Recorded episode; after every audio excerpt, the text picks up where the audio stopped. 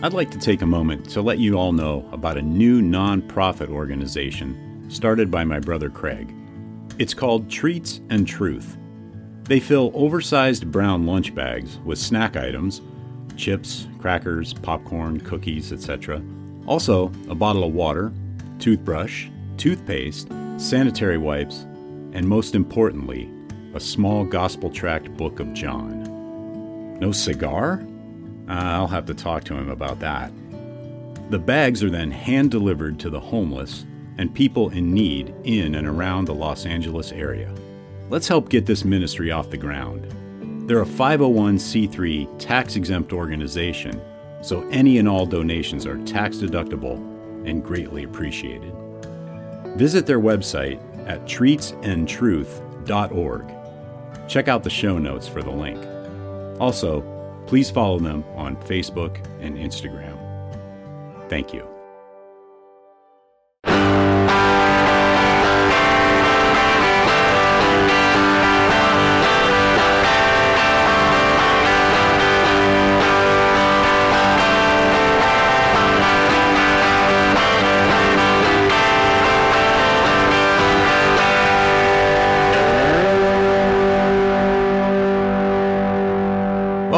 Episode 153 of the Burning Bush podcast, where we share the message of the Bible while enjoying a good cigar. Hope you're doing well, and I'm glad you've joined me.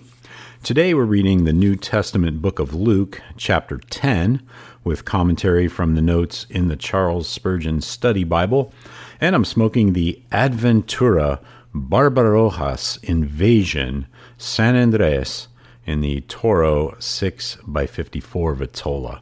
So let's go over to the Adventura Cigars website and see what they have to say.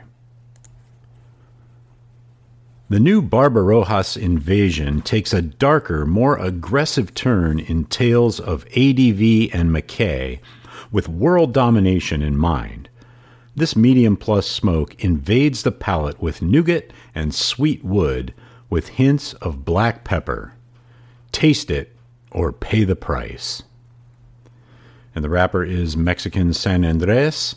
The binder is Dominican, and the filler is Medio Tiempo from the Dominican as well.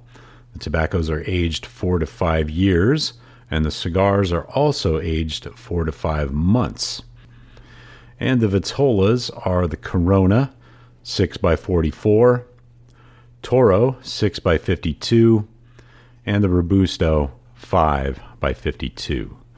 That is the Barbarroja's Invasion by Adventura Cigars.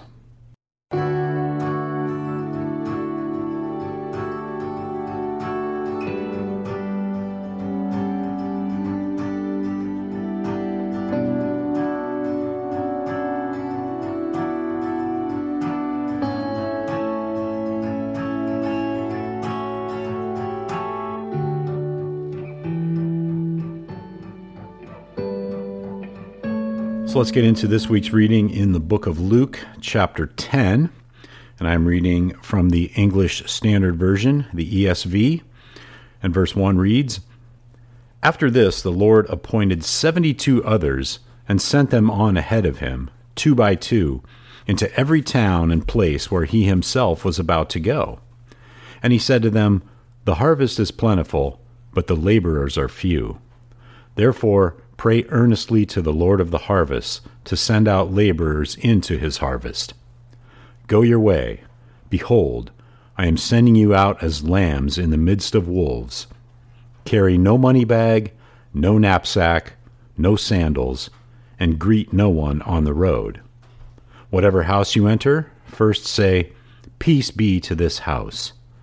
And if a son of peace is there, your peace will rest upon him. But if not, it will return to you. And remain in the same house, eating and drinking what they provide, for the laborer deserves his wages. Do not go from house to house.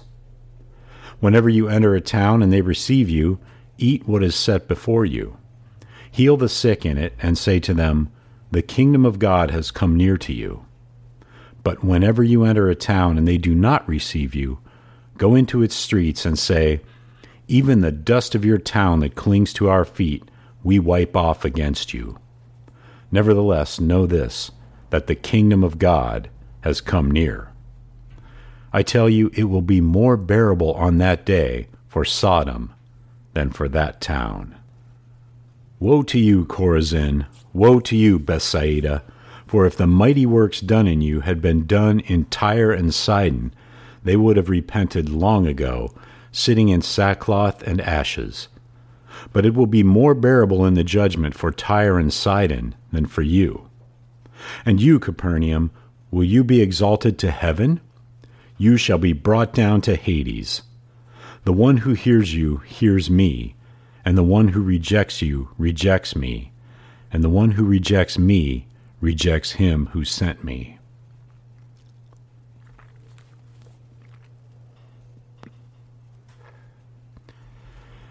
The seventy two returned with joy, saying, Lord, even the demons are subject to us in your name. And he said to them, I saw Satan fall like lightning from heaven. Behold, I have given you authority to tread on serpents and scorpions, and over all the power of the enemy, and nothing shall hurt you. Nevertheless, do not rejoice in this, that the spirits are subject to you, but rejoice that your names are written in heaven. In that same hour he rejoiced in the Holy Spirit and said, I thank you, Father, Lord of heaven and earth, that you have hidden these things from the wise and understanding, and revealed them to little children. Yes, Father, for such was your gracious will. All things have been handed over to me by my Father, and no one knows who the Son is except the Father, or who the Father is except the Son and anyone to whom the Son chooses to reveal him. Then turning to the disciples, he said privately, Blessed are the eyes that see what you see. For I tell you that many prophets and kings desired to see what you see, and did not see it, and to hear what you hear, and did not hear it. And behold, a lawyer stood up to put him to the test, saying, Teacher, what shall I do to inherit eternal life? He said to him, What is written in the law? How do you read it? And he answered, You shall love the Lord your God with all your heart, and with all your soul, and with all your strength, and with all your mind, and your neighbor as yourself. And he said to him, You have answered correctly. Do this, and you will live. But he, desiring to justify himself, said to Jesus, And who is my neighbor? Jesus replied, A man was going down from Jerusalem to Jericho, and he fell among robbers, who stripped him and beat him and departed, leaving him half dead.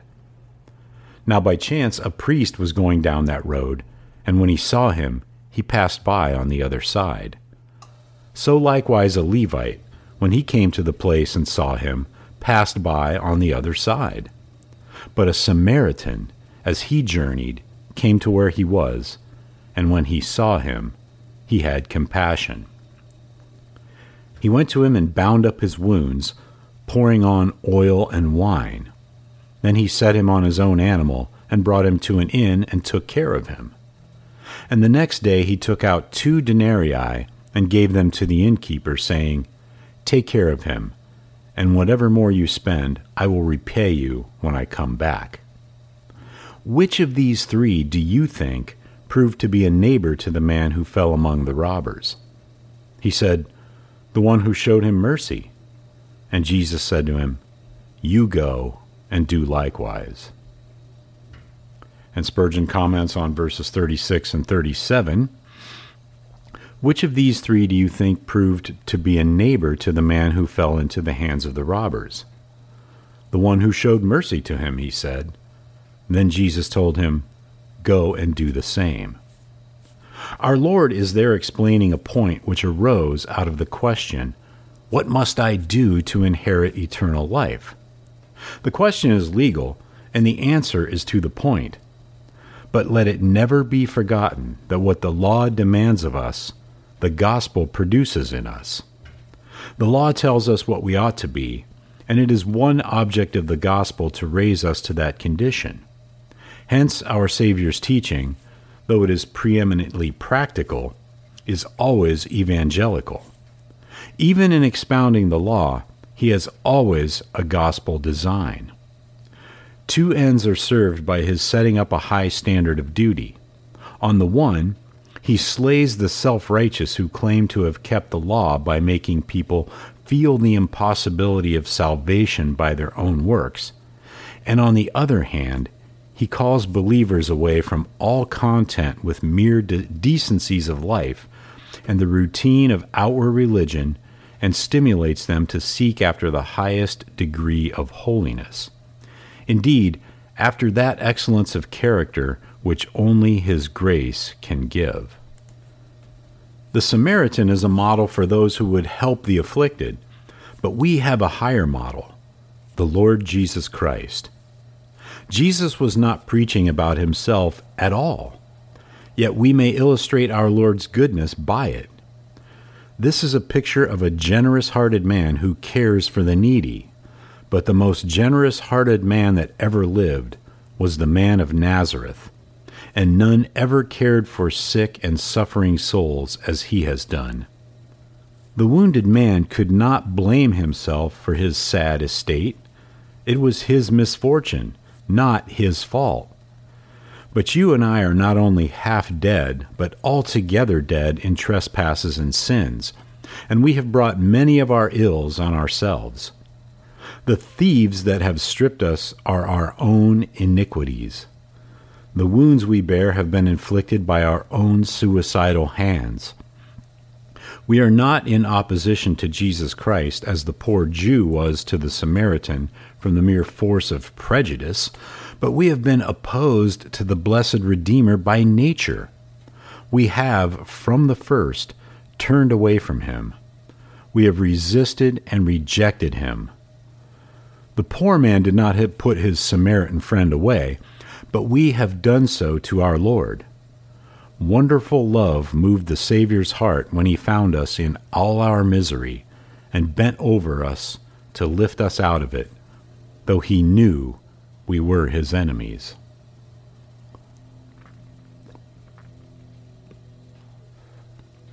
And back to Luke, verse 38.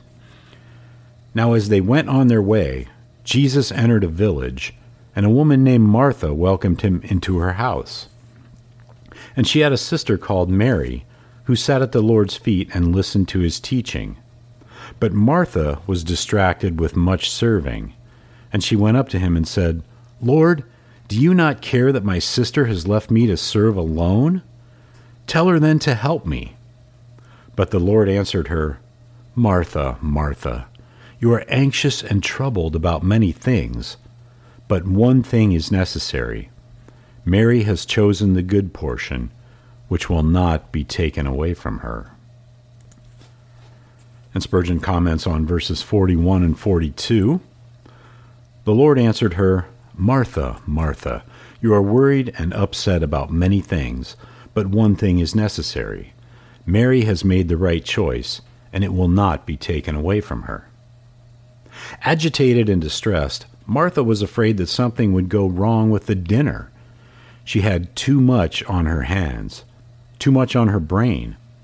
That led her to blame her sister Mary and to try to get the Lord to blame her too. There's a strong sense of self righteousness in, Martha, in Martha's speech. I will not tell her to leave my instruction, said our Lord, or to get up from the position she occupies. No, you may go about your work. She is honoring me as much as you are, if not more.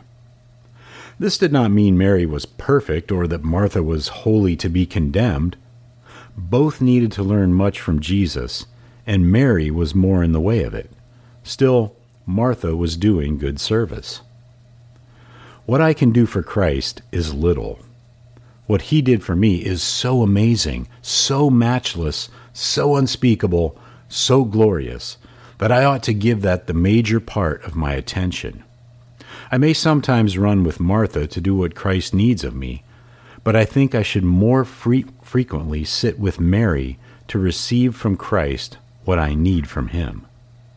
Our religion is not a first class order if it is altogether looking at our practice and not at the finished and perfect work of Christ. Martha, Martha, Christ does not stand in need of you half as much as you do of him. It is proper for you to think how you may economize time to attend the house of prayer, and how you will bring up your children in the nurture and admonition of the Lord, and how you will save a little money to give to the poor or to Christ's church. All these things are right. It is well you should do them. But remember, Christ did more for you. And that's the end of today's reading in the book of Luke. Be sure to check out the show notes for links to the Charles Spurgeon Study Bible as well as today's cigar. Also, Groundworks Ministries for daily Bible studies and devotionals. Treats and Truth Ministry, where you can get involved in helping to spread the gospel to and be a blessing to the homeless and the Burning Bush merchandise store, where you can pick up some items to help spread the word about the show. If you know anyone who needs to hear this, please let them know about the podcast and help share the message of the Bible, the hope we have in Yeshua Messiah, Jesus Christ. If you'd like to contact me, you can email me at steve at theburningbushpodcast.com, which is linked in the show notes as well. So until next time, have a great day, have a great cigar, and God bless.